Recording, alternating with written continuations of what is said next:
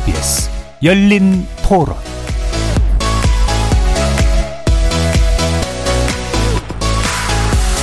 안녕하십니까. KBS 열린 토론 정준희입니다. 무서워서 못 살죠. 기초가 이렇게 튼튼해야 이게 지탱을 할 수 있는 건데 그걸 빼먹어가지고 무너지면 그는 말이 안 된다고 봐요. 처음부터 뭐가 단추가 잘못 끼어졌으니까 이게 다 된 건데 이런 거는 진짜 엄벌이 쳐야 된다고 봐요. 구조적인 비리죠. 당연히 입찰할 때부터 금액이 적으니까 이윤을 남기려면 그 아래로 갈 때 계속 내려가다 보니까 그런 자재값 줘서 아끼고 이럴 수밖에 없지 않나. 입찰할 때부터 미니멈을 해놔야 되겠죠. 최소 이 기준 이상은 해야 된다는 그런 것들이 가야지 최저가 입찰로 하면은 어쩔 수 없는 것 같아요. 뼈를 빼먹는 게 정말 이제 지탱하는 근간이 되는 건데 좀 과하다는 생각이 듭니다. 설계 자체가 그렇게 됐다면 그거를 승인해준 누군가가 자체가 사실 잘못된 거고 이제 설계는 제대로 됐는데 시공 과정에서 만약에 그렇게 됐다면은 감리나 이런 이슈일 텐데 후자가 더 명확하지 않나 이해관계가 없는 제 3자가 관리 감독을 강화하는 것밖에 없죠 뭐 사실. 거리에서 만나본 시민들의 목소리 어떻게 들으셨습니까? 한국토지주택공사 LH가 시행사로 참여한 무량판 구조 아파트 단지 대상의 전수조사 결과 총 91개 단지 가운데 15개에서 철근 누락이 확인돼 충격을 주었습니다. 특히 경쟁 입찰 없이 LH와 계약을 맺은 상위 10개 회사가 모두 LH 퇴직자가 재취업한 전관업체였다는 점에서 LH를 향한 국민들의 불신은 더 높아진 상태인데요. 건설 현장에서의 정관 특혜는 비단 LH만의 문제가 아니어서 시스템 개선이 되지 않을 경우 제2, 제3의 유사 사태가 발생될 것이라는 게 전문가들의 경고입니다. 이런 가운데 국토부는 무량판 구조의 민간 아파트에 대해서도 전수조사를 실시하기로 해서 그 결과가 주목되는데요. 정관 특혜를 근절한 실효성 있는 대책은 있는 걸까요? 철근 누락 아파트의 보관공사 과연 믿을 수 있을까요? 또 무량판 구조 자체에는 문제는 없는 걸까요? 잠시 후 세 분의 전문가와 함께 철근 누락 아파트 관련해 불거진 쟁점들 살펴보면서 관련 대책 모색해보는 시간 갖겠습니다. KBS 열린 토론 지금부터 시작합니다. 살아 있습니다. 토론이 살아 있습니다. 살아있는 토론, KBS 열린 토론. 토론은 라디오가 진짜입니다.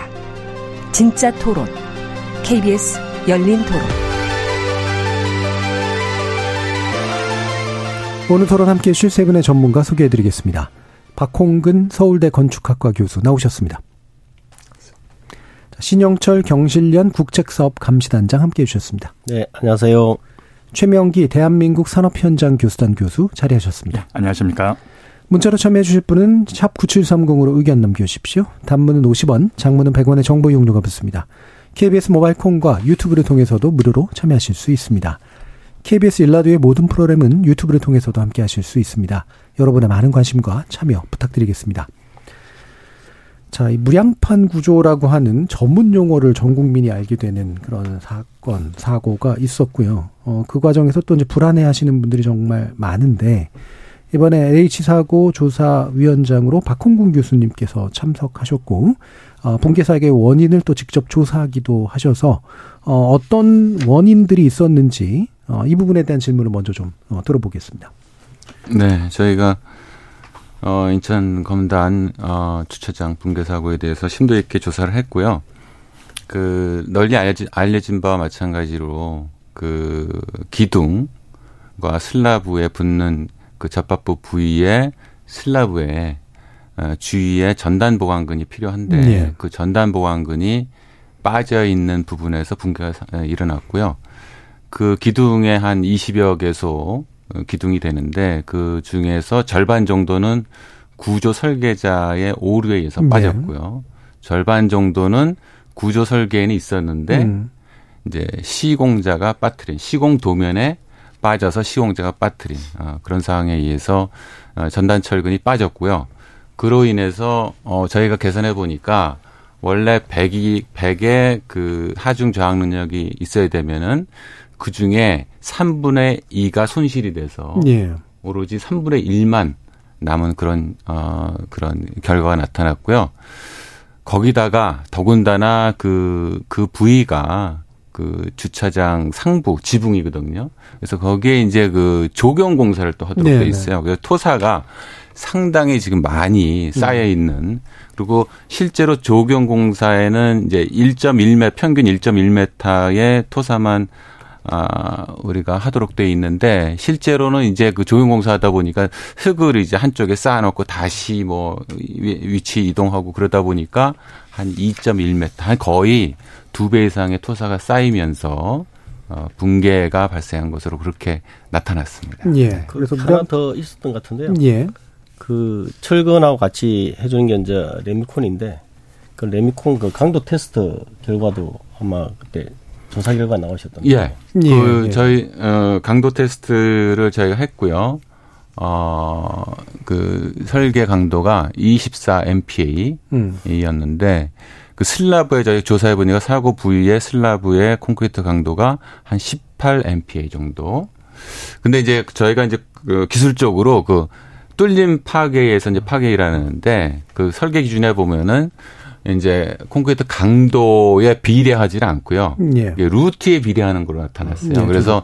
이제 그런 70% 정도의 강도밖에 안 나왔지만 실제로 이제 원인은 한 10% 정도 예, 예. 영향이 있고 음. 아까도 말씀드린 가장 중요한 원인은 전단 철근을 빠뜨린 그게 이제 빠뜨림으로써 강도가 어 3분의 2 정도가 그러니까 3분의 1만 남은 거죠. 예, 그게 예. 가장 중요한 원인이라고 볼 수 있겠습니다. 예. 그래서 원인의 순서로 보면 결국 설계 단계나 시공 단계에서 보강 철근이 빠져서 빠진 상태로 시공한 것 이게 제일 크고 그리고 그 상부에 어, 상당한 토사가 토사. 있었기 때문에 네. 하중이 이제 지나치게 간 것.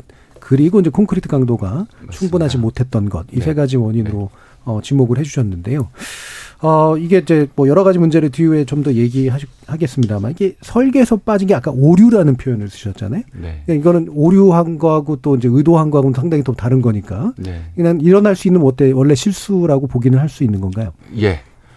그, 그 보면은 이제 그 전단 보강근을 이제 표기를 하는데 예. 사실은 그게 이제 철근을 기둥의 철근 빼먹었다고 알려져 있지만 사실 기둥 철근을 빼먹은 건 아니고요. 음. 기둥 머리에 그 주위에. 슬라브에 보강근 전단 철근을 빼먹은 건데 그걸 이제 설계자가 표기를 하면서 기둥에다가 표기를 했어요. 음. 이게 기둥에 마치 설계된 저기 뭐 되는 것처럼. 것처럼. 근데 이제 기둥이 맨 상부, 그러니까 주차장 상부에는 이제 그 위에는 기둥이 없기 때문에 음. 기둥에다 표기하게 되면은 이게 슬라브에 배치하는 건데 예. 그 오인을 하기가 쉬워요. 본인도 그렇고 시공자도 그렇고 그러다 보니까 그게 이제 빼먹은 거죠. 예. 게다가 이제 거기가 경사지라서 주차장이 계단식입니다. 그래서 어느 부위는 토사가 굉장히 많고 어느 부위는 그냥 실내라서 토사가 없고 음. 그러니까 어느 부위는 전단 보관이 필요 없고 어느 부위는 필요하고 예. 그러다 보니까 헷갈린 그렇구나. 거죠. 예, 예, 예. 예, 그게 이제 헷갈린 게 이제 구조 설계 오류인데 사실은 이제 우리 건축의 그 설계에 대해서 좀 깊이 있게 좀 생각을 해봐야 돼요. 뭐냐면 저희가 이제 설계라는 용어는 뭐 건축물이나 시설물이나 여기도 사용하지만 예를 들어 스마트폰이나 전기전자, 기계 이런 거 다 설계를 많이 네. 합니다. 근데 그런 설계가 좀 다른 면이 있어요. 왜 그러냐면 예를 들어 스마트폰을 설계한다 그러면은 일단 설계를 한 다음에 스마트폰을 만들고 한번 나 만들어 보고 아 그 문제가 있다 그러면은 설계에 수정을 가해서 완벽한 설계를 한 다음에 예, 그거에 예. 맞춰서 이제 매스 프로덕션을 하는 거죠. 예, 예. 근데 건설의 시설물이나 건축은 그런 걸 할 수가 없어요. 설계가 바로 제품으로 이어지는. 예. 음. 한 번밖엔 기회가 없고요. 예. 그러니까 결국은 뭐냐면은 설계는 사람이 하는 거기다 항상 오류가 생깁니다. 음. 그러면 그 설계 오류를 시공까지 가는 과정에서 그러니까 설계를 한 다음에 도면을 구조 도면을 그리고 시공 도면을 그리고 시공하고 실제로 예. 그 과정에서 기술자들이 협의에 의해서 또는 체크를 통해서 상호 협의를 통해서 그 오류를 발견해야 되는데 그런 것이 전혀 안 돼 있더라고요. 저희가 조사해 보니까 서로 상호 간에 소통이 전혀 없어요. 예. 그러니까 구조 설계자가 설계한 다음에 그 다음에 그, 그 보고서를 넘겨요. 그러면 건축사가 그걸 그려요. 구조 도면을. 예. 근데 건축사는 잘 몰라요. 구조 도면을. 그리고 거기서 이제 오류가 또 발생. 그러니까 설계에서 오류가 발생할 수 있고 구조 도면에서 오류가 발생할 수 예. 있고 그다음에 시공 도면에 또 가면은 시공 도면에도 마찬가지로 이제 그거에 관련된 제 이제 시공자가 그리는데 마찬가지로 구조 기술자는 아니고요. 네, 마지막으로 이제 감리가 그걸 발견해야 되는데 예. 감리는 그 그런 능력을 현재 음. 감리하시는 분들은 그런 능력 갖고 있지 않습니다. 예. 그러면 이 부분에 대한 이해가 한편으로는 이제 이 당연히 발생할 수 있는 단계별 오류가 이제 검증이 안 된 문제로 일단 이해가 되는데 우리가 이제 애초에 이 문제가 나왔을 때는 막 뭔가를 일부러 빼먹고 뭐 비용상으로 이제 뭔가를 감축시키고 이런 식의 문제로 보통 이제 얘기가 많이 됐었잖아요. 적어도 지금까지 조사된 바로는 이제 그거에 의한 거는 아니다. 아닙니다. 이렇게 보시는 거. 혹시 뭐 지적해 주실 부분 있을까요? 전문 교수님. 그러니까 괜찮으십니다. 그러면 신단장님 같은 경우 네. 예. 혹시 이 부분에 대해서 지적해 주실 아니, 부분. 뭐 이것은 저 전문가 그룹에 의해서 사고 직후에 바로 예. 국토부가 어, 사고조사위원회를 꾸렸어. 그 법, 법적인 근거가 있으니까 꾸려서 한, 한 50일인가요? 그렇게 해서 조사한 결과이기 때문에 예. 그 조사 결과는 신뢰할 수 있다고 저는 생각하고 있습니다. 예, 알겠습니다. 이게 이제 굉장히 다른 의미가 되니까, 그러니까 일부러 의도적으로 뭔가를 뺐다거나 이러면 이건 상당한 범죄적인 요소가 되는 거고요. 일부러 철근을 예. 빼먹었을 거라고 생각하는 사람은 별로 없을 겁니다. 예. 기술자들 중에서. 양 예. 자체가 얼마 안 돼요. 예, 알겠습니다. 자, 그러면 지금 또 이제 문제가 되고 있는 게 이, 이, 이 과정, 그러니까 매번 이렇게 분, 뭔가 이렇게 업무를 분할해 가지고 하는 게 분할을 할 필요가 있기 때문에 하는 건데 네. 분할의 기능이 작동을 안 해버린 거잖아요.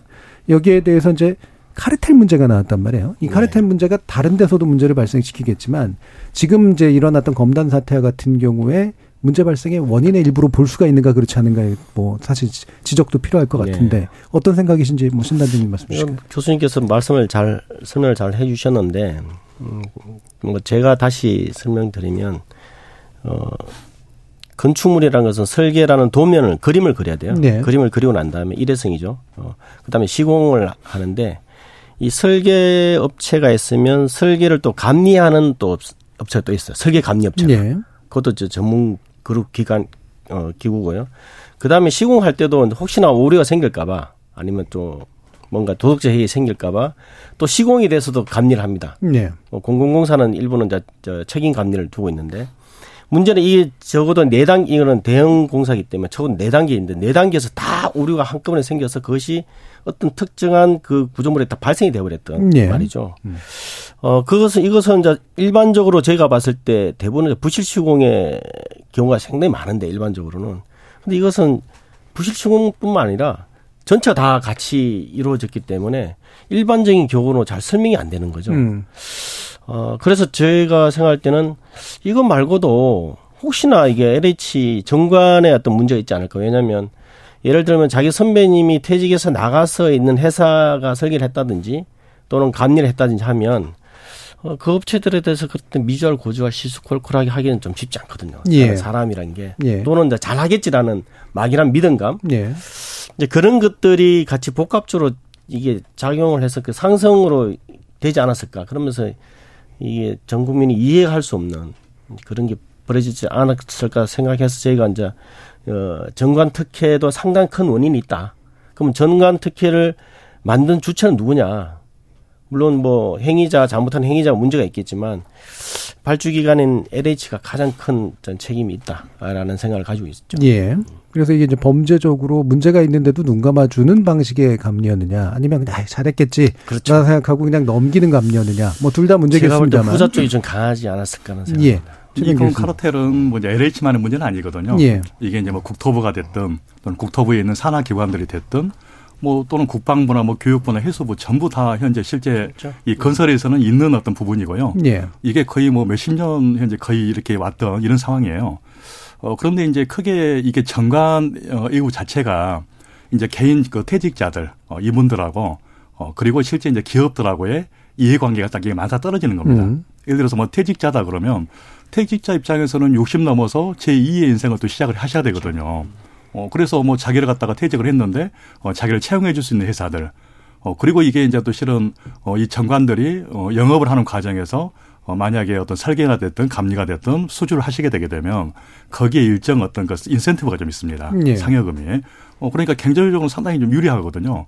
반면에 기업 입장에서는 이분들을 이제 활용을 하게 되면 일단 수주에 대한 어떤 정보들, 어, 다시 말해서 입찰 정보가 언제 나오느냐, 어, 그리고 이제 평가를 하는 과정에서 평가위원들은 누구냐, 이제 거기를 통해서 노시 노비를 하게 되는 거고요. 예. 어, 그리고 이제 실제 이분들 같은 경우는 이제 아무래도 전 직장에서 본인이 선배다 보니까 이제 후배들이 감독을 하게 되면 어떤 문제가 생겨도 좀 업무를 좀, 어, 편안하게 편의를 봐줄 수 있게끔 하는 이런 행위들을 할 수가 있어요. 예. 어, 그래서 결국은 이게 이제 뭐 설계가 됐든 시공이 됐든 뭐 감리가 됐든 전반적으로 전부 다 현재 어, 베이스로 깔려 있는 그런 상황이고요. 어, 그러다 보니까 이제 어떤 모 회사에서 어, 실은 정관을 현재 채용을 해서 수주를 하게 되면 어, 이제 B라든지 C라는 회사도 역시 동일하게 또 역시 정관을 또 채용을 하게 되는 거거든요. 예. 그러면 이런 과정들이 계속 이제 눈덩어리가 굴러가는 것처럼 더 커지게 되는 거고요. 어, 그래서 어떻게 보면 이제 정관들의 어, 실은 그들만의 니그다 이렇게 이제 표현할 수가 있는 거죠. 예. 근데 이게 이제 부실공사 또는 부실감리, 부실설계하고 연계되는 부분은 이분들이 음, 노비를 하는 과정에서 어, 영업 비용을 소유를 하게 되는 거죠. 예. 뭐 여기서 만약에 설계가 10억짜리다, 감리가 10억 용역이다 그러면 어, 영업에 소요되는 비용 음, 그리고 거기에 따른 인- 인센티브를 갖다가 현재 당연히 소유를 하- 하게 되게 되면 만약에 10억짜리에서 한 2억 정도가 소요가 돼요. 그러면 실제 설계비나 감리비는 8억밖에 안 되는 겁니다. 예. 그러면 어떻게 보면 저가죠.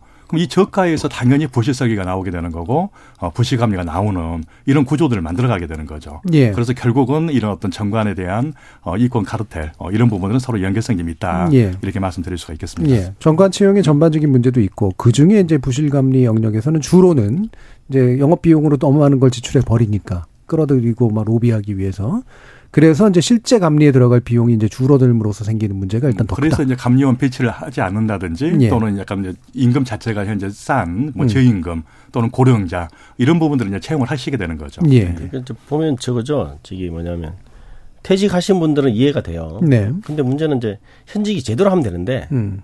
현직에 있는 그 사람들이 미래의 정관이 될 사람들이잖아요. 음, 예. 아까 설명하셨다시피 나중에 그 회사에 또 들어갈 가능성이 매우 커져요. 음. 그러면 편의를 봐줘야지 이게 되는 거지. 만약 깐깐하고 뭐 진짜 그 FM처럼 음. 했다면 저 사람을 데려가서 우리가 써먹을 수 있을 것인가. 예. 하여튼 회의가 되니까 그 사람들은 이제 정관으로 갈 가능성이 매우 낮아지니까 나, 나가기 전, 자, 현직에 있을 때부터 벌써 이 정관 특혜는 작동되고 있다. 이렇게 예. 생각하시는 게 맞을 겁니다. 음, 예. 박홍근 교수님. 예.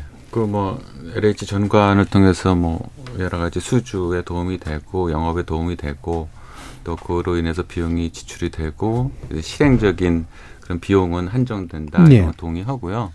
다만 제가 이제 기술자로서 좀 안타깝게 생각하는 거는 예를 들어서 갑니다 그러면은 사실은 그분이 뭐 LH에 있었다라든가 그분이 건설 LH나 뭐 건설회사에 뭐 20년, 30년 있었다 그게 중요한 게 아니고 감리가 가져야 될 지적 능력이나 예. 수준이 있거든요. 음. 그렇지 않은 분이 감리를 하는 데서 문제가 있는 거예요. 예. 감리의 전문성이 떨어지는 전문적이 분들. 떨어지는 거죠. 그러니까 예를 들어서 건설에는 여러 가지 일이 있습니다. 건설회사에는 예. 뭐 공무도 있고 음. 여러 가지 뭐 운영에 관련된 일을 하는 분들이 많고요. 엔지니어링 그거에 반해서 이제 엔지니어링에 금 저기 관련돼 있는 한 사람들은 그렇게 많지는 않아요. 네, 네. 그래서 사실은 우리가 현장에서 관리를 하려 그러면 엔지니어링 그 능력이 필요한 거지. 음. 그 현 그 그 조직에서 관리를 했다 이런 거는 하등에 도움이 안 되거든. 예. 물론 이제 나중에 정관 예우로 해서 수주를 하는 데는 도움이 되지만 실제 현장에서 감리하는 데 도움이 안 되거든요. 예.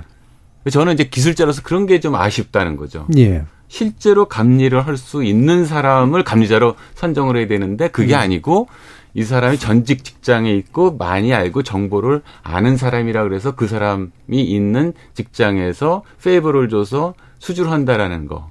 그 자체가 일종의 구조적인 모순과 문제점이 있다는 예. 거죠. 그걸 빨리 바꿔야 된다라는 거죠. 예, 그 감리 문제가 나와서 좀 더 구체적으로 들여다볼 텐데요. 뭐 유령 감리, 부실 감리 얘기 많이 되는데 제가 보는데 얘기를 들어보니까 세 가지 종류의 그 단계가 있는 것 같아요. 능력이 없는 감리. 그래서 전문성이 없어서 그냥 무지한 채 진행하는 감리도 있을 것 같고 능력은 있지만 그냥 비용 들, 들기 싫고 그러니까 게으르게 그냥 하는 그런 감리도 있을 것 같고 아예 가장 나쁜 형태가 부정한 감리 같은 것들도 있을 것 같은데 신 단장님께서는 그런 실태들을 좀 많이 좀 보신 것 같은데요. 어떻습니까? 그럼 뭐 저도 저 감리 업계에서 내부자가 아니라서 예. 딱히 알죠 알기는 없- 어렵고요. 대신 이제 저기 선후배들이 저기 시공 현장에 있다가 예, 감리로 가신 분들하고 가끔씩 대화하고 들어보면 예. 어뭐 그분들은 아직까지 저, 저희 연배라서 아직까지 뭐 이 고령화 전 단계이기 때문에 음. 예, 하시는데 그분들 말씀은 일단 편하다.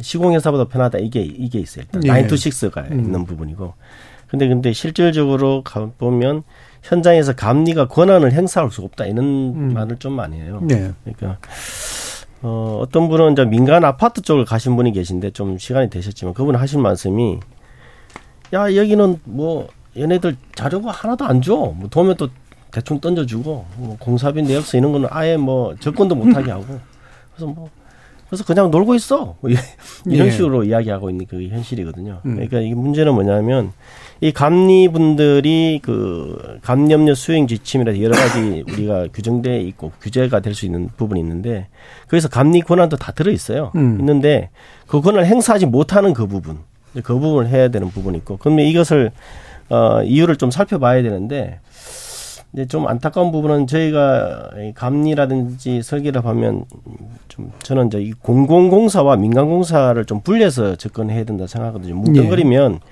좀 저기 그 제대로 포커스 안 맞춰지기 때문에 공공공사에서 감리는 음 약간 어 발주자를 대리해서 하는 부분이기 때문에 공공 발주자를 그래서 예. 어느 정도가 심할 때는 그 시공사에다 갑질하는 경우도 있습니다. 상당 음. 부분 뭐 실력은 그 다음 둘째 치더라도 근데 민간 공사 같은 경우는 어 갑질하고 싶어도 갑질할 힘이 없어요. 예. 왜냐하면 이 건축주 시행사죠. 어떻게 보면 아파트 시행사나 시행을 주로 뭐 PF를 또 시공 대형 업체들 하는 시공회사 하니까 실질적으로 가장 힘이 센 그 건축주라든지 시공사로부터 감리 대가를 받거든요. 예. 그러다 보니까 이분들이 제대로 일을 하고 싶어도 음. 할수 없는 상황. 그래서 예전에 이제 2022년이죠. 초에 1월 달에 그때 서구 화정동, 광주 광희 서구 화정동 붕괴 사고 난 다음에 그때 나왔던 말이 가장 많이 나왔던 말이 감리 독립이었어요. 예. 이 감리 자체가 민간 같은 경우 감리가 어 사업주의 저기 그 예속돼 있다 종속이 돼 있다 예, 보니까 제대로 감리를 할 수가 없는 하고 싶어도 제대로 하면 여기 뭐 뒤에 멘트도 있지만 대- 제대로 하다 보면 오히려 잘릴 수 있다. 예.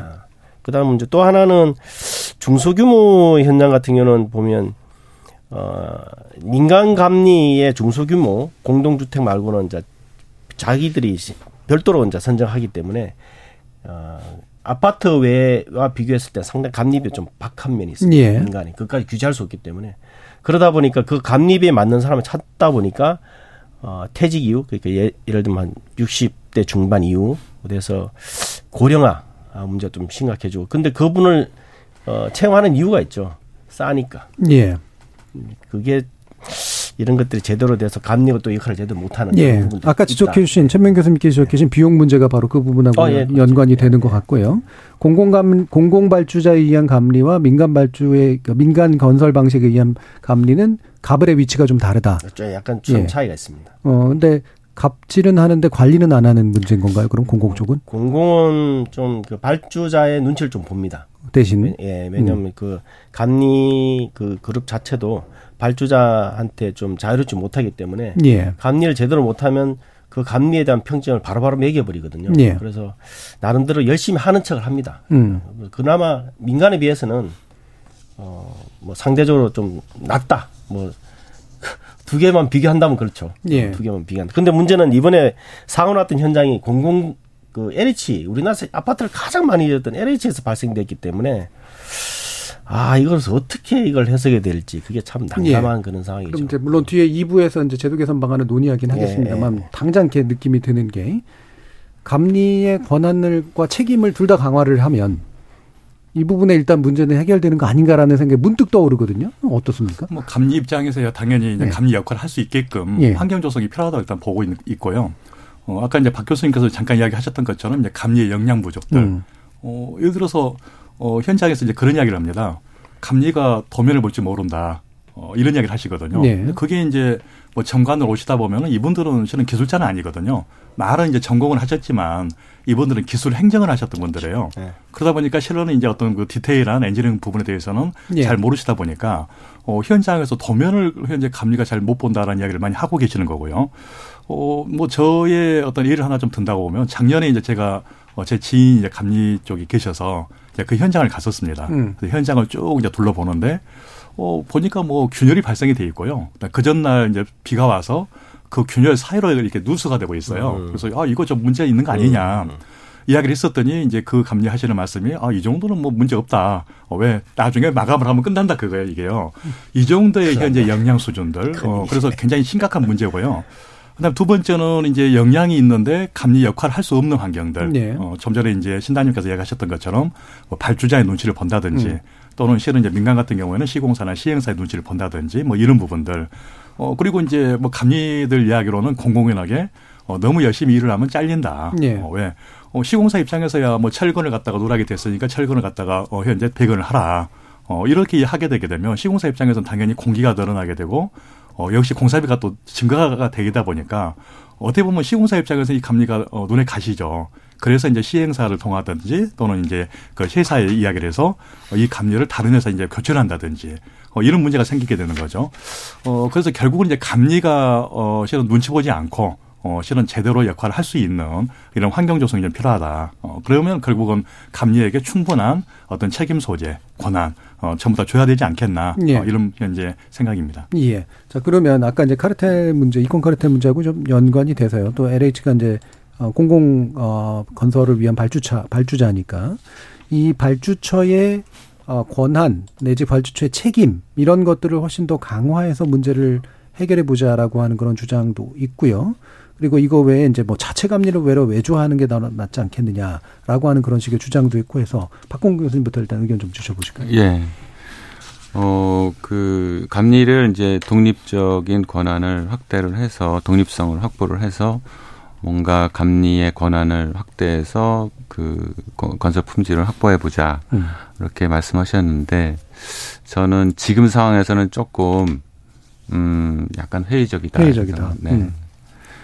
어, 광주 아파트 붕괴 사고 때는 가설 지주를 어, 시공자가 뺨, 다 철거를 했거든요. 근데 그걸 캐치하지 못한 예. 감리자가요. 음. 이번에도 어, 인천 검단 아파트인 경우에도 전단 보강근이 똑같은 조건인데 저기는 다 배치가 돼 있는데 음. 여긴 배치가 안 돼 있는데 여기 캐치하지 못했어요. 음. 그러니까 어려운 게 아니거든요. 예. 예. 그러니까 감리자는 사실은 어 기술 수준이 굉장히 높아야 됩니다. 왜 그러냐? 어 이게 건설 공사라는 게 마치 컨베어 벨트에 생산하는 것처럼 착착착착 진행이 돼요. 예. 예를 들어 철근 배근을 했단 말이에요. 뭐 그러면. 시공 시퀀스상 바로 콘크리트 쳐야 예. 됩니다. 음. 근데 그거를 중지시키려 그러면은 음흠. 감리자가 보통 엔지니어링 수준이나 판단력이나 경험이 있지 않으면 그걸 중지를 못 시켜요. 예. 조금만 알아갖고는 안 됩니다. 음. 그러니까 감리자는 설계자만큼이나 구조적인 지식을 정확하게 알고 있어야 예. 야 이거 문제가 있으니까 공사 중지제 이런 저기 행동이 나올 수 있지 예. 그냥 대충 알아갖고는 어 그래 그래 이거 저기 잘못하고 내가 자- 잘못 지적했다가는 이것도 뭐 페널티 먹을 수 있어 이렇게 되면은 감리 활동을 제대로 못 하거든요. 예. 그러니까 감리라는 게 이렇게 우습게 볼 게 아니라는 거예요. 음. 외국에 가면은 모든 건설공사의 왕은 감리입니다. 감리가 모든 걸 좌우해요. 예. 너 이거 뭐 잘못했어. 이거 해. 저거 해. 공사 중지. 다 모든. 그러니까 외국 가면은 다 영국, 영국 기술자, 미국 기술자들이 와서 감리하거든요. 예. 그 사람들이 컨트롤하는 거거든요. 모든 기술 수준을, 품질 수준은. 그러니까 우리나라는 이제 그런 정도의 감리는 아니더라도 어느 정도의 보조로 맞출 수 있는 감리자의 수준이 되는 그게 안 된다는 거죠. 만약에 그게 안 된다 그러면 최소한 그 밑에 구조 전문가를 고용하거나 아니면 구조 설계자와 협약을 맺어서 그때 그때마다 이렇게 와서 검토를 하도록 예. 그런 정도는 돼야 되는데 아까 말씀드렸다시피 이게 설계, 도면 작성, 시원 도면 작성, 시공자, 감리 다 이게 장벽이 쳐져 있어요. 그러니까 협업을 하는 게 아니고 음. 협업을 해야 되거든요. 자기가 잘하는 것도 있고 예. 모르는 것도 있으면 모르는 거가 있을 때는 다른 전문가한테 전화를 걸든지 현장에 와서 뭐 하든지 문제가 있는지 협업을 통해서 뭔가 문제를 해, 해결해야 되는데 지금은 그냥 자기 권한 내 있는 거를 그냥 진행, 진행하는 겁니다. 예, 부품을 끼워야 되는데 부품을 끼는 거를 빠뜨려도 그냥 지나가게 돼 있어요. 예. 지금 그런 상황이라고 보시면 됩니다. 예. 그래서 저기 그 우리 최민 교수님께서 아마 그 그런 교육도 하시는 것 같은데 그래서 이제 감리를 하려면 그 감 기술자 보수 교육 같은 걸 하는데요. 어 일반 기술자보다 감리를 하려면 별도의 한 일주일인가요? 이주인가요? 기본적으로는 3시, 뭐 3배 내지 4배 정도 보시면 됩니다. 72시간이니까 뭐 그 105시간. 반드시 이제 과정을 이수를 해야 돼. 이주가 네. 해야 되기 때문에 기존에 아무리 실력이 떠나도 그 포스를 또 거쳐서 하기 때문에 감리에 대해서는 일단 특별한 사람으로 관리는 해요. 예. 하는데 문제는 이런 일이 벌어졌기 때문에 저는 또 안타깝고 그다음에 이제 아까 뭐 외주화를 말씀하셨는데 제가 볼 때는 일단 뭐 객관적으로 보면 LH 건물의 다중 그 공동주택에 대해서 감리라든지 시설물을 제일 잘하는 사람은 저는 LH 직원들이라서 합니다. 예. 기술직들. 음. 그래서 그분들이 자체 감리가 저는 오히려 맞다는 생각을 해요. 음. 왜냐하면 지금 자체 감리를 외주화 이야기 나온 걸 보면 지금 외주화를 줬어요. 줬던 업체예요. 정관이 들었는 그 업체 외주화를 줘가지고 지금 사고 난 또 이제 자체 감리를 또 외주화를 줘라 이건 또 앞뒤가 안 맞는 부분이고 어 그래서 근데 이제 이게 문제는 어 약간 바꾸어야겠다는 문제가 또 있습니다. 왜냐하면 이 감리 업체들이 LH가 자체 감리를 하면 저는 좋, 전 좋다 생각하지만 어 자체가 합리하게 되면 감리에 대한 그 발주 물량이 줄어들 수밖에 없지 않겠습니까? 예. LH에서 그러면 또그 정가에 나와 있던 그 회사들도 싫어할 수도 있거든요. 예. 그래서 이런 것들은 좀 잘 적당하게 잘 조, 조율을 해야 되지 않을까. 예. 그래서 발주처 책임을 강화하자라는 주장에 제 대해서. 개인적인 생각은 기본적으로 이제 자체 감리. 어, 결국은 발주처 입장에서 내가 어떤 지식이 있고 경험이 있으면 예. 내가 직접 감리를 하는 게 품질이나 안전 측면에서는 가장 유리한 거죠. 그래서 결국은 어, 자체 감리가 일단 상당히 저희 입장에서는 어, 동의를 하고 있는 입장이고요. 음. 근데 이 자체 감리를 갖다 위주화를 준다? 그럼 여기서 다시 또 이권이 생길 수 있는 가능성이 있거든요. 방금 이제 신단님께서 얘기하셨던 것처럼 어, 결국은 자체 감리를 하다 보면 물량이 적겠죠. 어, 그러다 보면 이제 민간 감리업체 입장에서는 어, 물량을 좀 확보를 하기 위해서 어, 민간에 이양을 시켜라 네. 이런 주장이 나오게 되는 거고요. 어, 그래서 이제 그런 어떤 부분에서 결국은 이제 정관이 또 다시 끼어들면서 또 이권 카르텔을 형성을 하게 되는 거고 음. 그래서 결국은 가장 중요한 건 어, 능력이 있는 발주처들, 특히 음. 뭐 LH가 됐든 도로공사 같은 경우에는 충분히 수준이 되는 거거든요. 그럼 여기서는 자체적으로 어, 현재 감독 개념, 뭐 감리기가 아니고 이제 감독이죠. 그러면 어, 스스로 이제 감독 개념으로 가면서 어, 품질과 안전을 확보를 하는 거고요. 거기에서 뭐 공법이 특별한 뭐 난이도가 좀 있는 공법이다. 그러면 그때는 이제 전문가 그룹을 좀 초빙을 해서 뭐 감리를 약간의 어, 그 부분에 대해서 영향을 준다든지 어, 이렇게 이제 가는 게 가장 이제 좋다는 생각을 하고 있는 거고요. 예. 만약에 이것을 외주화를 간다 그러면 거기에서 다시 또 어, 보이지 않는 어떤 전관들. 어, 그러니까 지금 전관 그러면 대부분 설계사나 감리사로 가는 걸로 오히려 하시지만 지금은 이제 어떤 형태가 또 일어나고 있냐면 어, 이 설계사나 자회사가 만든 자회사들이 있습니다. 일명 이제 페이퍼 컴퍼니들. 어, 거의 이제 심사를 받지 않은 회사들. 그럼 그쪽으로 가게 되는 거죠. 그럼 여기는 현재 거의 이 건설과 상관없는 회사예요. 네. 그러니까 명함에는 그 자회사 명함을 갖고 다니고 실제 활동은 어, 현재 이제 모회사를 위해서 어, 현재 정관의 어떤 이권을 현재 가지면서 이제 노비를 하는 이런 문제가 생길 수가 있는 거거든요. 그래서 일단 어, 현재 LH 입장에서는 이제 문제가 생기니까 자체 감리를 간다. 하- 어, 현재 이것을 외주를 준다. 이것은 어, 좀 고민해 봐야 될 필요가 있고요. 물론 이제 정관도 활용을 할 필요가 있어요. 왜냐하면 그분들이 뭐 30년 이상 어, 거의 그쪽 분야에서는 전문가거든요. 예. 그러면 이 사람들을 아예 어떤 정관에서 갖다 활동 못하게 하는 것도 좀 문제는 있는 거거든요. 예. 국가적인 손실이 있는 거기 때문에 그래서 이분들이 실은 활동을 하되 공개화 시켜서 어, 투명하게 공개화를 시켜서 이익권에 관여하지 않고 어, 말 그대로 보면은 어떤 기술에 집중할 수 있는 어, 이런 어떤 그 정관도 현재 활용하는 방안도 어, 고민해 봐야 되겠다 이렇게 저는 생각을 하고 예. 있습니다. 어, 갑자기 제일 중요하게 말씀하셨는데 그게 제가 깜빡했는데 발주 기관의 어떤 책임화 예. 저는 그게 어 만약 개선을 한다면 그것이 가장 어 제일 중요한 부분이 아닐까라고 음. 생각하고 있거든요. 왜냐하면 이번 사 그 금단 아파트 붕괴 사고를 보면 설계자를 뽑은 업체는 LH, 설계 감리를 업- 뽑은 사람도 LH, 시공자를 뽑은 것도 LH, 그 감리업체를 뽑은 것도 LH예요. 예. 근데 이 사람들은 각기 다 책임을 져야 돼요. 지금 나타난 걸 보면. 근데 그 사람들 다 뽑았던 LH가 아무 책임도 안 진다? 그럼 좀 심각하잖아요. 예. 근데 그런 사업들이 한두 개 아니고 상당히 많은데. 수조, 수백 조씩 계속 하는데. 그러면 이 LH에 대한 어떤 책임을 물어야 되는데, 제가 여태까지 이제 이런 뭐 국가계약법이라든지 저 어떤 계약에 관한 법률을 보면 실제로 LH에 대해서 어떤 책임을 물- 물을 수 있는 장치가 없어요. 예. 그렇기 때문에 LH는 정관 특혜에서 매우 자유로운 그런 상이 돼 버렸죠. 예.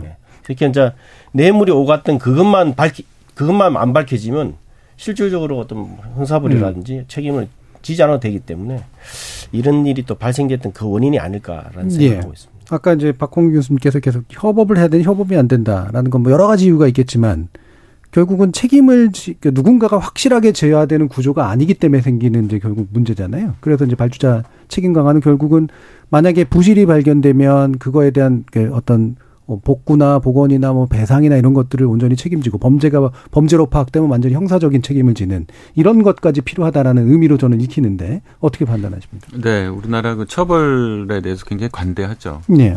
미국 같으면은 어, 기술자로서 자기가 모르는 거를 했대거나 음. 근무를 태반하게 태만하게 하면은 바로 아웃이고요. 네. 경제적인 어떠한 그 보상이 엄청 셉니다. 네. 그 우리나라는 그런 거가 너무 약해요. 그렇죠. 징벌적 손배도 거의 예, 없고. 지금 이번에도 뭐 LH 기존에 벌점 받았던 회사도 다시 또 들어와서 또 수주하고 그러니까 그런 거에서 우리가 벗어나야 선진적인 건설 문화가 창, 창달이 되고 품질도 높아지고 그럴 수 있을 것 같아요. 예. 알겠습니다. 그러니까 기업 제도에 대해서 상당히 이게 사법부 판단이 좀 온건하죠. 예, 관대한 상당히, 편이죠. 예, 예. 너무 많이 많죠. 너무 관대하고. 음. 그리고 특히 그 건설 회사들은 이런 사안이 생기면 저 대형 로펌을 선임하는데 그 대형 로펌들이 어, 행정 처분이 내려지면 일단 저 집행정지 가처분 신청해서 받아내고 예. 거의, 거의 제가 알기로는 건설과 관련했을 때는 거의 뭐 99% 이상이 어, 가처분 신청 다 받아지고 있고요. 음. 그리고 그 해- 소송하면 소송을 지연시키는 게 이제 능력이죠. 음. 어, 그러다 보니까 그 사이에 아까 말씀하신 대로 뭐 수주도 다 할 수 있는 그런 상황이기 때문에 아 이것은 이제 어떤 한한 부류의 문제보다는 지금 말씀하다 보면 이제 전체 우리나라 전체의 문제죠. 이건.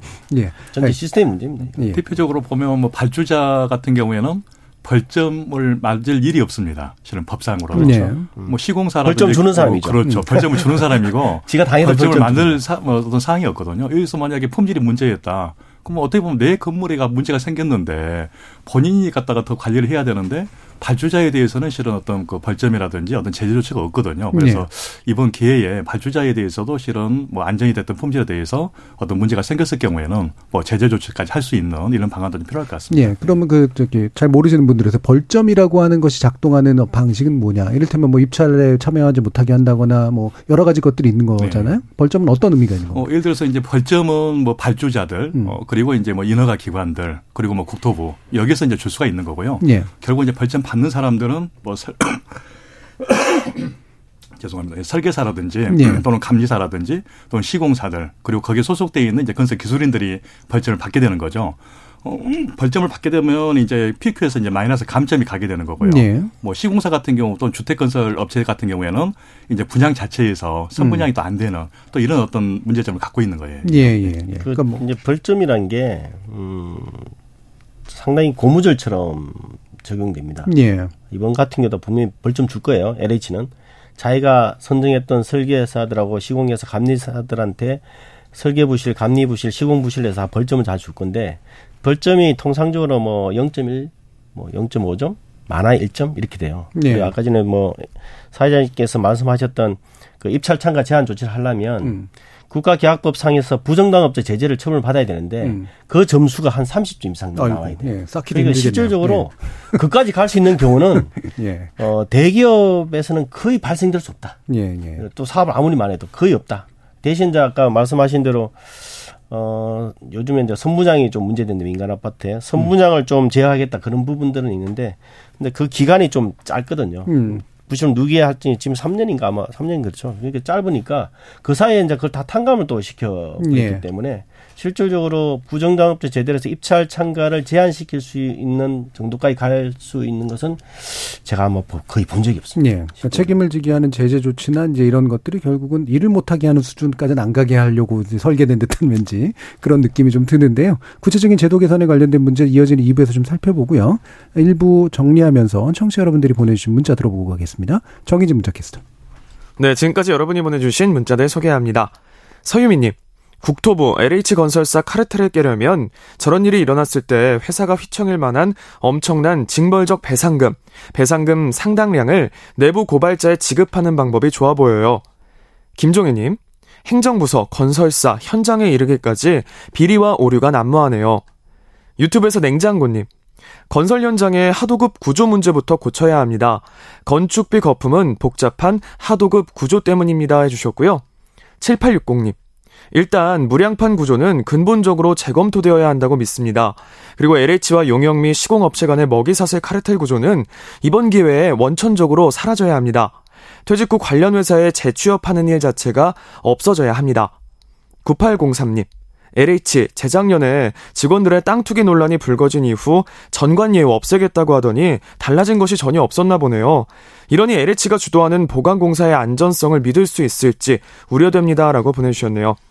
네, KBS 열린 토론. 이 시간은 영상으로도 생중계하고 있습니다. 유튜브에 들어가셔서 KBS 일라디오 또는 KBS 열린 토론을 검색하시면 지금 바로 토론하는 모습 보실 수 있습니다. 방송을 듣고 계신 여러분이 시민 농객입니다. 계속해서 청취자 여러분들의 날카로운 시선과 의견 보내주세요. 지금까지 문자캐스터 정희진이었습니다. 토론은 치열해도 판단은 냉정하게 복잡한 세상을 바꾸는 첫 걸음은 의외로 단순할지도 모릅니다. 평일 저녁 7시 20분 당신을 바꾸는 질문 KBS 열린 토론 정준희입니다. KBS 열린 토론 신영철 경실련 국책사업 감시단장 최명기 대한민국 산업현장교수단 교수 박혼군 서울대 건축학과 교수 이렇게 세 분의 전문가와 함께하고 있는데요. 아, 국토부가 민간 아파트에 대해서도 전시조사를 전수조사를 실시할 예정이라고 하는데 이제 시공사들이 또 불만을 내고 있습니다. 이유는 뭔지 그리고 어떤 쟁점이 있길래 이런 문제들이 나서고 있는지 한번 살펴보도록 하겠습니다. 일단은 이제 2017년 이후에 준공되거나 현재 시공 중인 아파트 293개 단지가 대상이라고 하는데 이 민간 아파트가요. 이 국토부의 결정에 대한 평가 혹시 지적해 주실 부분들이 있으신지 먼저 최명규 교수님 말씀 주실까요? 어, 이제 국토부가 현재 293개 단지에 대해서 현재 이제 무량판 구조 여기에 대해서 이제 조사를 하신다 하셨는데 네. 어, 그런데 이제 어, 이틀 전이죠. 이틀 전에 이제 그 시설 안전 협회 쪽에서 이제 어, 국토부 장관께서 이제 이야기를 하셨는데 어, 좀 국토부가 뒤로 좀 물러섰다라는 느낌이 들어요. 음. 제 개인적인 입장에서는. 음, 애초 방침보다. 네, 그렇죠. 왜냐하면 음. 어, 우리가 이제 전수조사 그러면 어, 그 아파트에 대해서 거의 모든 어떤 세대들 또는 모든 구역에 대해서 어, 모든 어떤 위치에 대해서 전부 다 조사를 한다라고 이해를 하고 있는데 예. 어, 발표 내용을 보게 되면 이제 이렇게 돼 있거든요. 먼저 처음에 이제 구조 계산서 그다음에 이제 구조 도면의 일치 여부를 확인을 하게 되는 거고요. 어, 두 번째는 이제 그 현장에 가서 어 어떤 기둥 어떤 그 어, 어떤 현재 이런 부분에 대해서 유관 조사를 하게 되는 거죠. 네. 어, 유관조사 문제가 없으면 그냥 넘어가는 겁니다. 음. 또 유관조사에서 문제가 있다 그러면 다시 그 기둥 부위에 대해서 다시 한번 더 디테일하게 도면을 검토를 하게 되고 음. 그리고 거기에 대해서 이제 철근 이제 조사라든지 강도 조사를 하고 나서 누락이 됐다 그러면 이제 어 정밀안전 진단을 통해서 이제 보강하는 방법까지 음. 가는 이런 체계예요. 그럼 거기에서는 이미 보면은 약간의 어떤 사각지대들이 발생이 되는 거죠. 네. 예를 들어서 어, 구조 검토를 하고 유관을 가서 봤는데 어떤 문제가 없다. 그런데 이 문제가 없는 구, 간 같은 경우에는 실은 철근이 누락되어 있을 가능성도 있는 거고요. 음. 그리고 이제 강도가 떨어지는 부분도 있어요, 이게요. 네. 어, 실은 저한테도 많은 제보가 들어옵니다. 어, 철근에 대해서 보면 많이 누락이 됐다. 특히 이런 전단보강이 아니고 기둥에서 보면은 기둥의 어떤 주, 주근들 또는 보에서 뭐 상부근들이 많이 현재 누락이 돼 있다고 이렇게 어, 제보들이 오는데 어, 그러면 실은 이제 그런 부위에서 뭐 지금 현재 당장 균열이라든지 뭐 또 변형이 없다고 해서 어, 그건 skip하고 넘어간다? 이건 현재 어, 실은 좀 약간의 어떤 그 국토부 자체가 어, 물론 이제 그 진단에 대한 기간이 너무 짧기 때문에 아마 그런 어떤 편법을 쓸 수도 있겠지만 음. 어, 전수조사의 의미를 좀 퇴색시킨다. 예. 어, 다시 말해서 국토부가 건설사들에게 어떤 기회를 준 거 아니냐 음. 어, 이런 현재 또 의문을 가질 수가 있는 예. 것이죠. 전주소 전수조사라면 이제 빠짐없이 한다라는 그렇죠. 의미가 들어가 있는데 이게 빠질 게 생길 가능성이 되게 네, 높다는 그렇죠. 거고 네네. 그게 국토부가 왠지 약간 이제 물러선 듯한 네. 느낌이 좀 있다는 네. 말씀이세요. 네. 예, 박홍근 교수님 어떠십니까? 네, 뭐 요새 그 무량판에 대한 안전성 우려 때문에 국민의 우려가 많아서 아마 네. 정부에서도 그렇게 아마 과감한 조치를 하려 그러는 것 같습니다. 근데 어 제가 이제 그 구조 전문가 입장에서 봤을 때는 음 사실은 이렇게 단지를 뭐 대규모 293개 뭐 한다 그랬는데 어, 무량판 구조라 그래서 지금 어, 문제가 되는 게 무량판 구조의 전단 보강근 예. 슬랍의 전단 보강이 있느냐 없느냐 이 예. 문제거든요. 근데 이제 무량판 구조로 해서 모두 전단 어, 보안근이 필요한 건 아니고 음흠. 주로 어디에 전단 보안근이 필요하냐면은 인천 검단 아파트 주차장 사고에서 났다시피 주차장 지붕 거기에 이제 토사 예. 하중이 굉장히 많이 쌓이거든요. 그런 부분에 주로 들어갑니다. 예. 그러니까 취약. 일반적으로 이제 예를 들어서 주거동 내에 벽식이 있는데 이제 공간 가변성을 위해서 일부 뭐 무량판을 만드는 경우가 있거든요. 주거동 음. 뭐 그런 부분이라든가 아니면 무량판 구조라도 뭐 특별한 큰 하중을 받지 않고 일반적으로 하중이 크지 않은 경우에는 사용하지 않는 게 음. 일반적이 왜 그러냐면은 전단 보안을 넣게 되면 시공성 확 떨어지거든요. 음. 그래서 그 무량판 구조의 특징은 그러니까 경제성이나 시용성 확보하려면 전단 보안을 가급적이면 넣지 않는 않도록 설계하는 게 보통이고요. 예.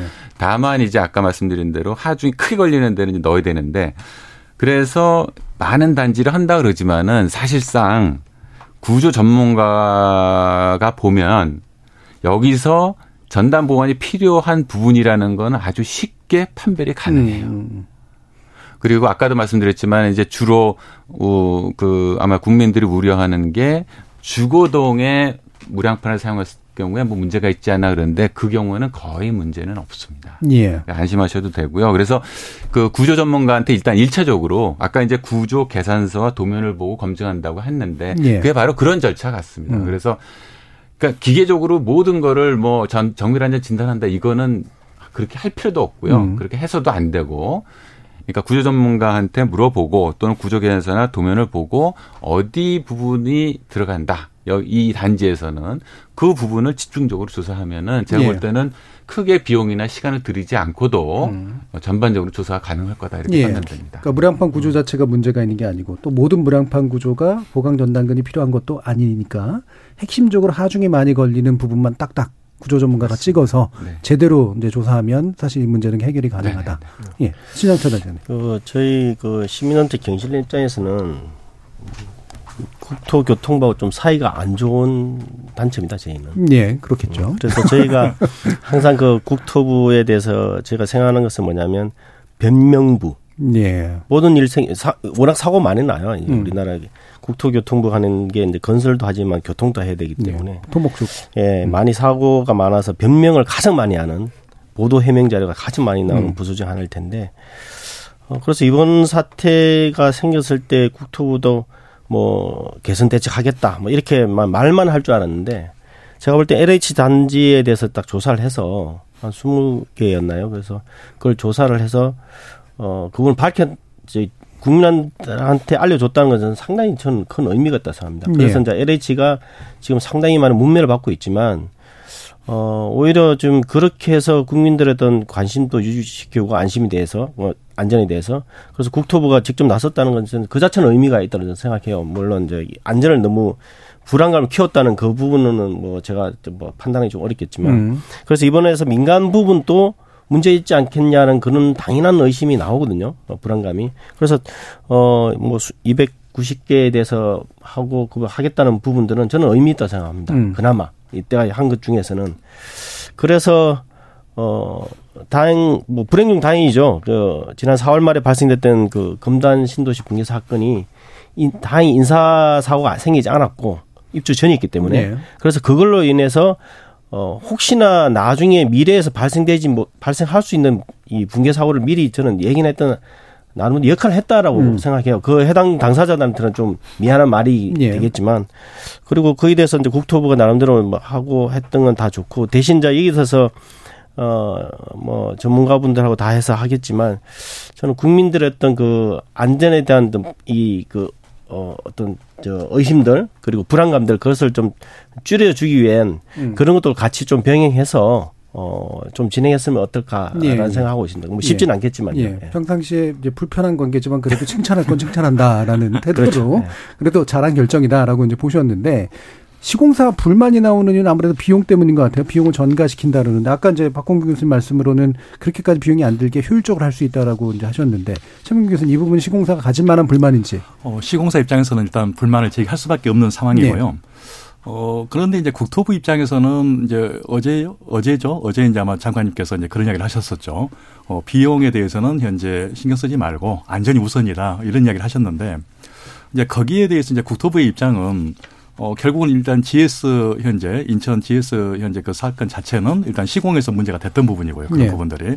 어, 그래서 결국은 이제 시공사 입장에서는 부실공사를 초래해 했었던 거고, 음. 그래서 여기에 대해서 현재 시공사가 어, 곡담 분담을 해야 되는 거 아니냐. 자, 그런 측면 때문에 뭐 점검 비용이라든지, 어, 거기서 나오는 어떤 문제가 있을 경우는 보수 보강 비용. 예. 여기까지 전부 다 시공사 뭐 현재 납, 뭐 현재 어, 전부 다 현재 비용을 지급을 하라 이렇게 이야기를 하고 있는데, 어, 시공사 입장에서는 아무래도 이게 이렇게 또 어떻게 보면 생각지 못했던 리스크거든요. 음. 어, 그래서 아마 국토부 입장에서는 아마 이런 어떤 시공사가 이제 부실 시공을 하고 있는 거기 때문에 거기에 대해서 현재 비용 부담은 당연히 시공사가 해야 된다. 이렇게 이제 보고 있는 입장인 것 같고요.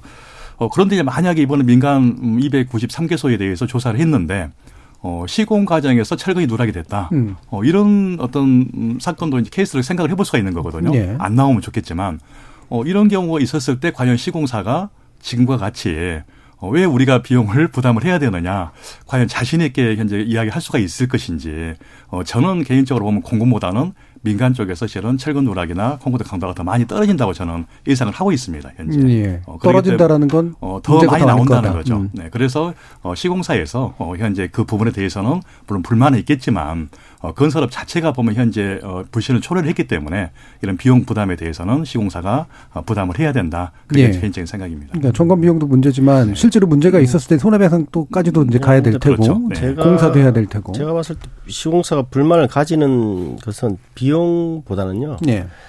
어, 자기들을 어 그냥 그 부실 시공을 이행한 사람은 단 단정적으로 판단할 하는 것 같아서 예. 아마 그것 때문에 아마 불, 불편해서 그럴 것 같고요. 음.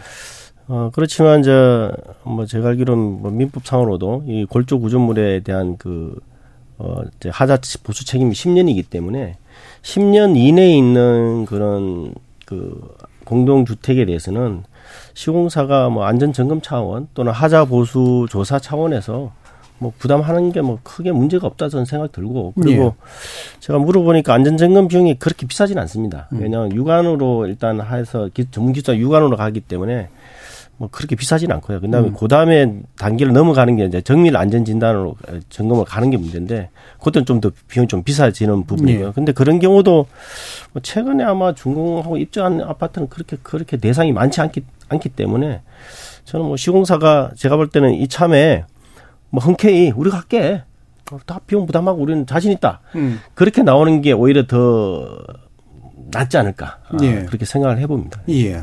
그럼 뭐 이분 박 교수님 의견도 들으면서 이제 제일 사실 중요한 거는 만약에 문제가 발생됐을 경우에 이제 보강만으로 이게 보완이 되는 건가라는 불안감들이 있단 말이에요. 어떠십니까? 네, 지금 LH에 저도 현장에 가봤는데요. 예.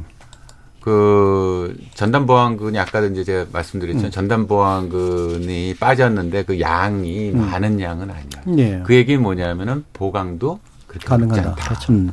라는 거거든요. 그래서 결국은 기둥이 있고 슬라브가 있으면 그 머리 위에 이제 이렇게 봉오리처럼 네. 이렇게 보강하는 거예요. 음. 그래서 스페이스만 있으면은 음. 보강하는 게 그렇게 어렵지 않고 돈도 많이 들지는 않습니다. 예. 예, 적절히 뭐 하게 되면 큰 문제는 없는 것으로 보여집니다. 네. 음.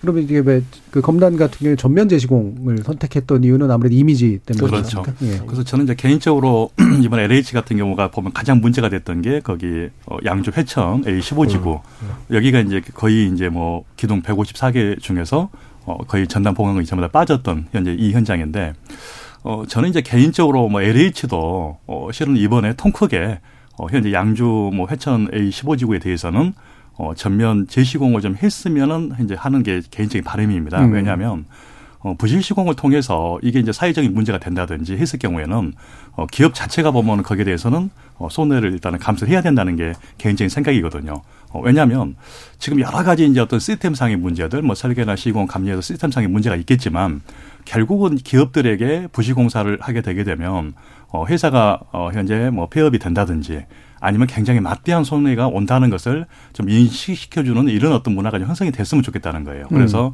뭐 광주 화정동이 됐든 또는 인천 금단 같은 경우에도 어, 상당히 어, 그 자체가 상당히 전면 제시공 자체가 어, 어떤 건설 업계를 좀 한 단계 도약시키는 예. 아마 이런 어떤 음, 현재 어떤 사례인데요.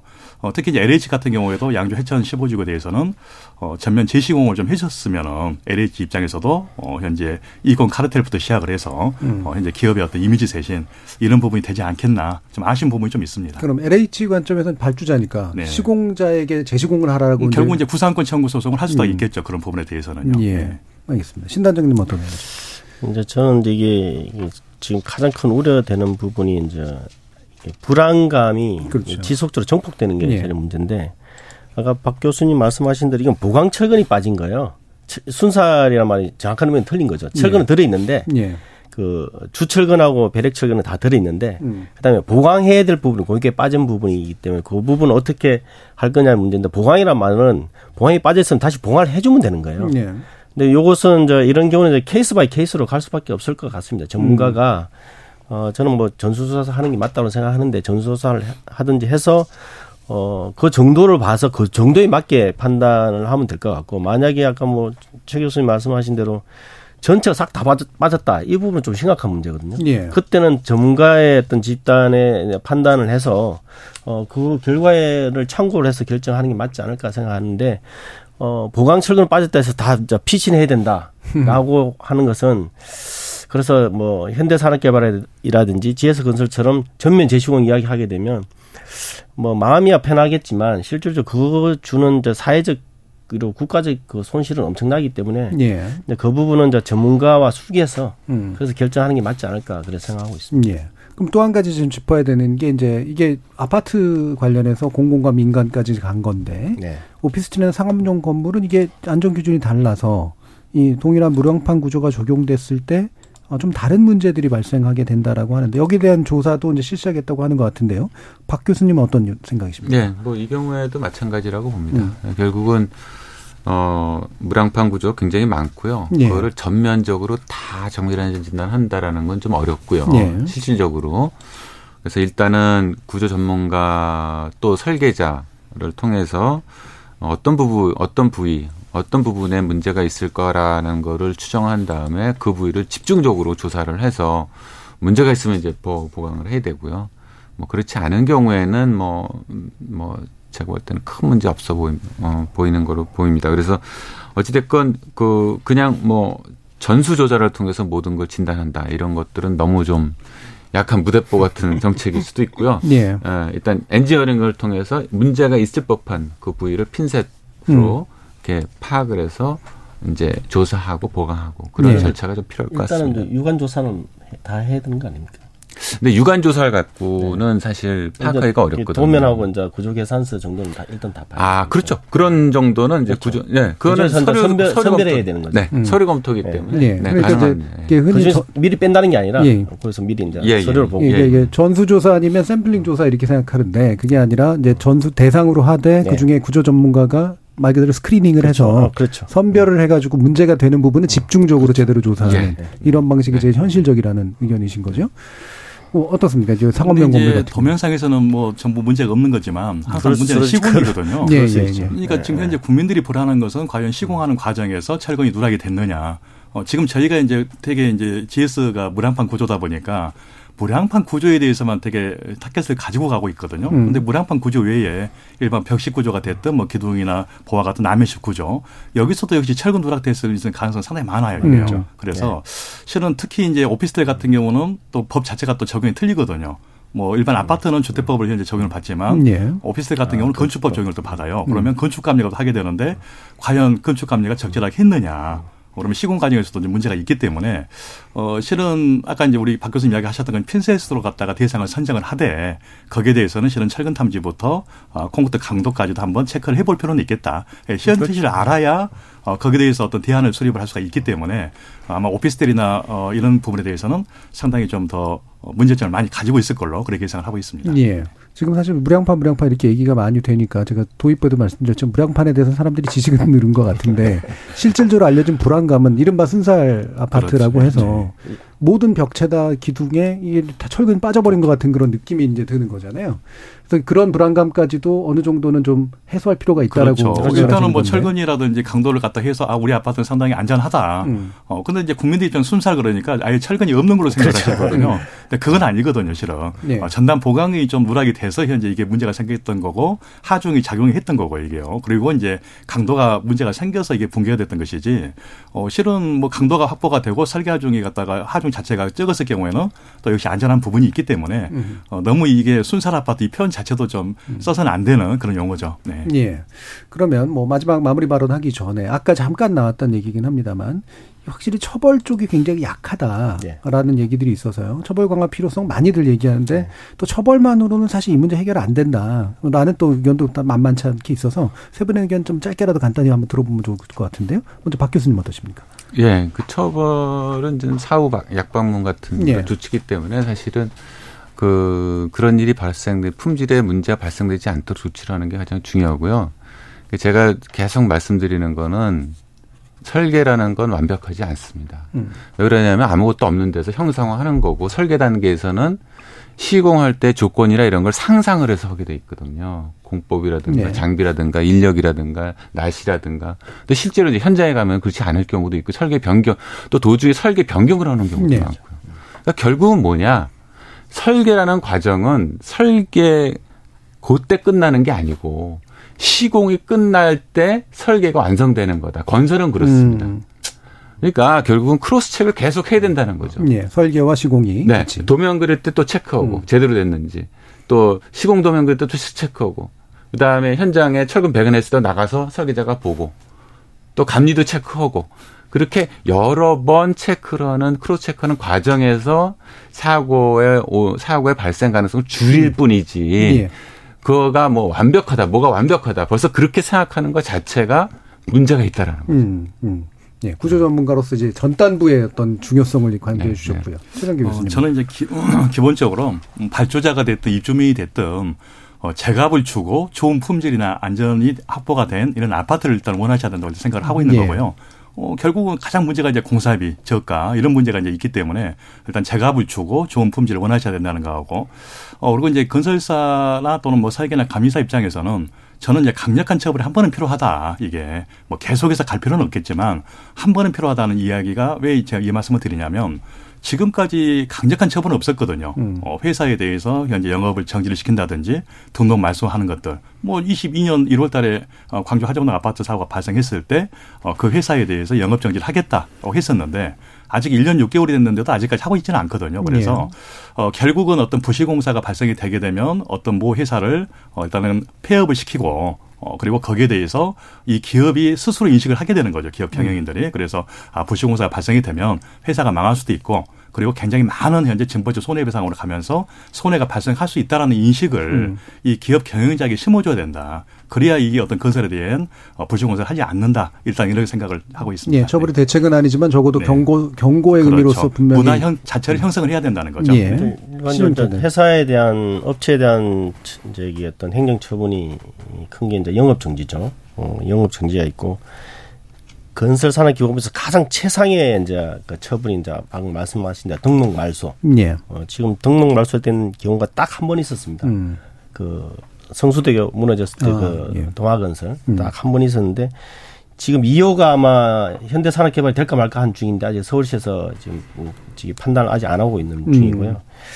어 근데 이게 지금 요 우리 법률상에서의 행정처분 기준이 결코 낮지는 않습니다. 건설회사가 1년 동안 영업 안 하면 그 망하는 거나 같거든요. 네, 네. 어, 그래서 어, 그 정도 처분이 상당히 센 편인데 문제는 어, 규정이 없어서 안 하는 게 아니라 규정은 있는데 그것을 적용을 안 해요. 예. 밥그릇 끊기가 힘든 거죠. 예, 그렇지. 예. 쉽고 이 사람들이 이제 큰 업체들은 어, 나름대로 또 이제 돈과 조직이 있다 보니까 그것을 상당히 방어할 수 있는 또 이게 재력이 가지고 있는 거죠. 예, 예. 그래서 이제 그런 부분들을 잘 처리를 해줘야 되는데 그럼 그걸 누가 해줘야 되냐면 아까 제가 한번 말씀드렸다시피 이것은 행정기관에서 진짜 엄격하게 한번 적용을 해줘야 되는 부분이에요. 음. 어, 그리고 그 다음 뭐냐면 처분을 처분을 해주면 반드시 그 행정소송을 가게 돼 있습니다. 그렇죠. 그럼 사법부에서 판단해줘야 되는 네. 그런 사안인데 이게 최소한 두 단계를 넘어야 되는 부분이거든요.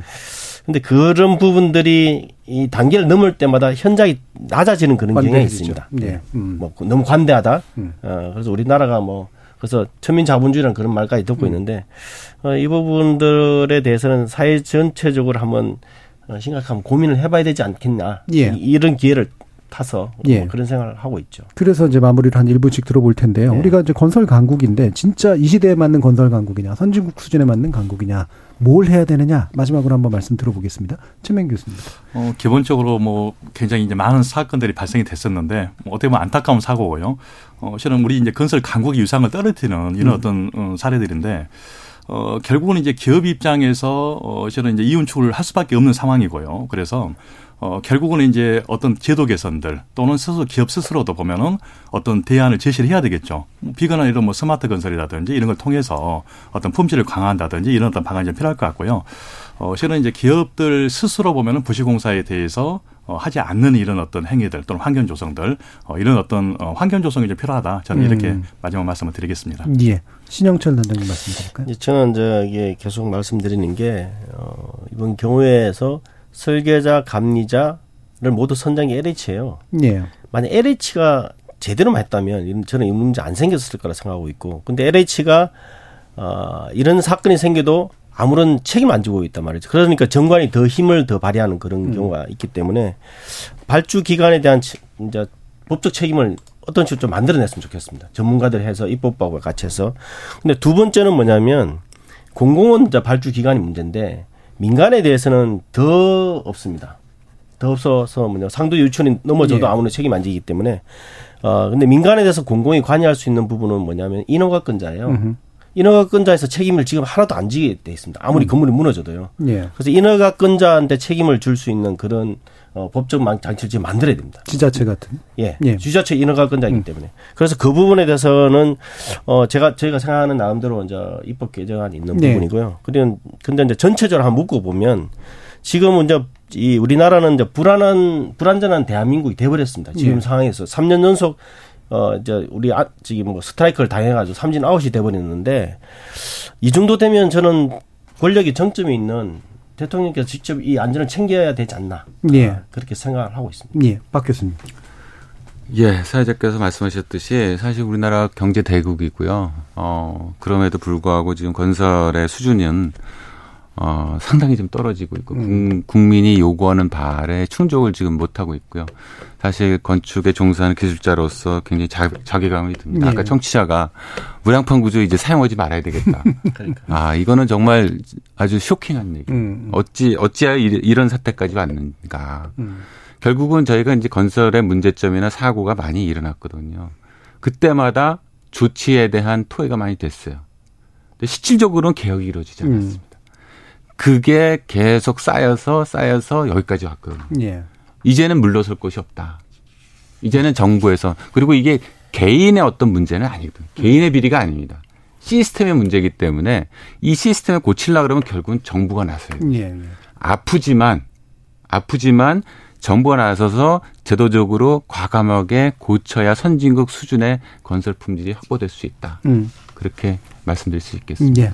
자, 오늘 KBS 열린 토론은 최근 이제 건설, 부실 건설의 문제에 관련된 이야기 나눠봤는데요. 오늘 함께 해주신 세 분, 최명기 대한민국 산업현장 교수단 교수, 박홍근 서울대 건축학과 교수, 신영철 경신련 국책사업감시단장 세 분 모두 수고하셨습니다. 감사합니다. 감사합니다. 고맙습니다. 오후 10시 기준으로 부산, 대구, 광주, 울산, 전북, 전남, 경북, 경남, 제주 일부 지역에 태풍 경보가 그리고 고- 전남 곡성, 화순, 영암 지역에 태풍 주의보가 발효되었습니다. 외출을 자제하시고 태풍 피해 입지 않도록 유의하시기 바랍니다. 행정안전부에서 알려드린 내용입니다. 저는 내일 저녁 7시 20분에 다시 찾아뵙죠. 지금까지 KBS 열린 토론 정준이었습니다.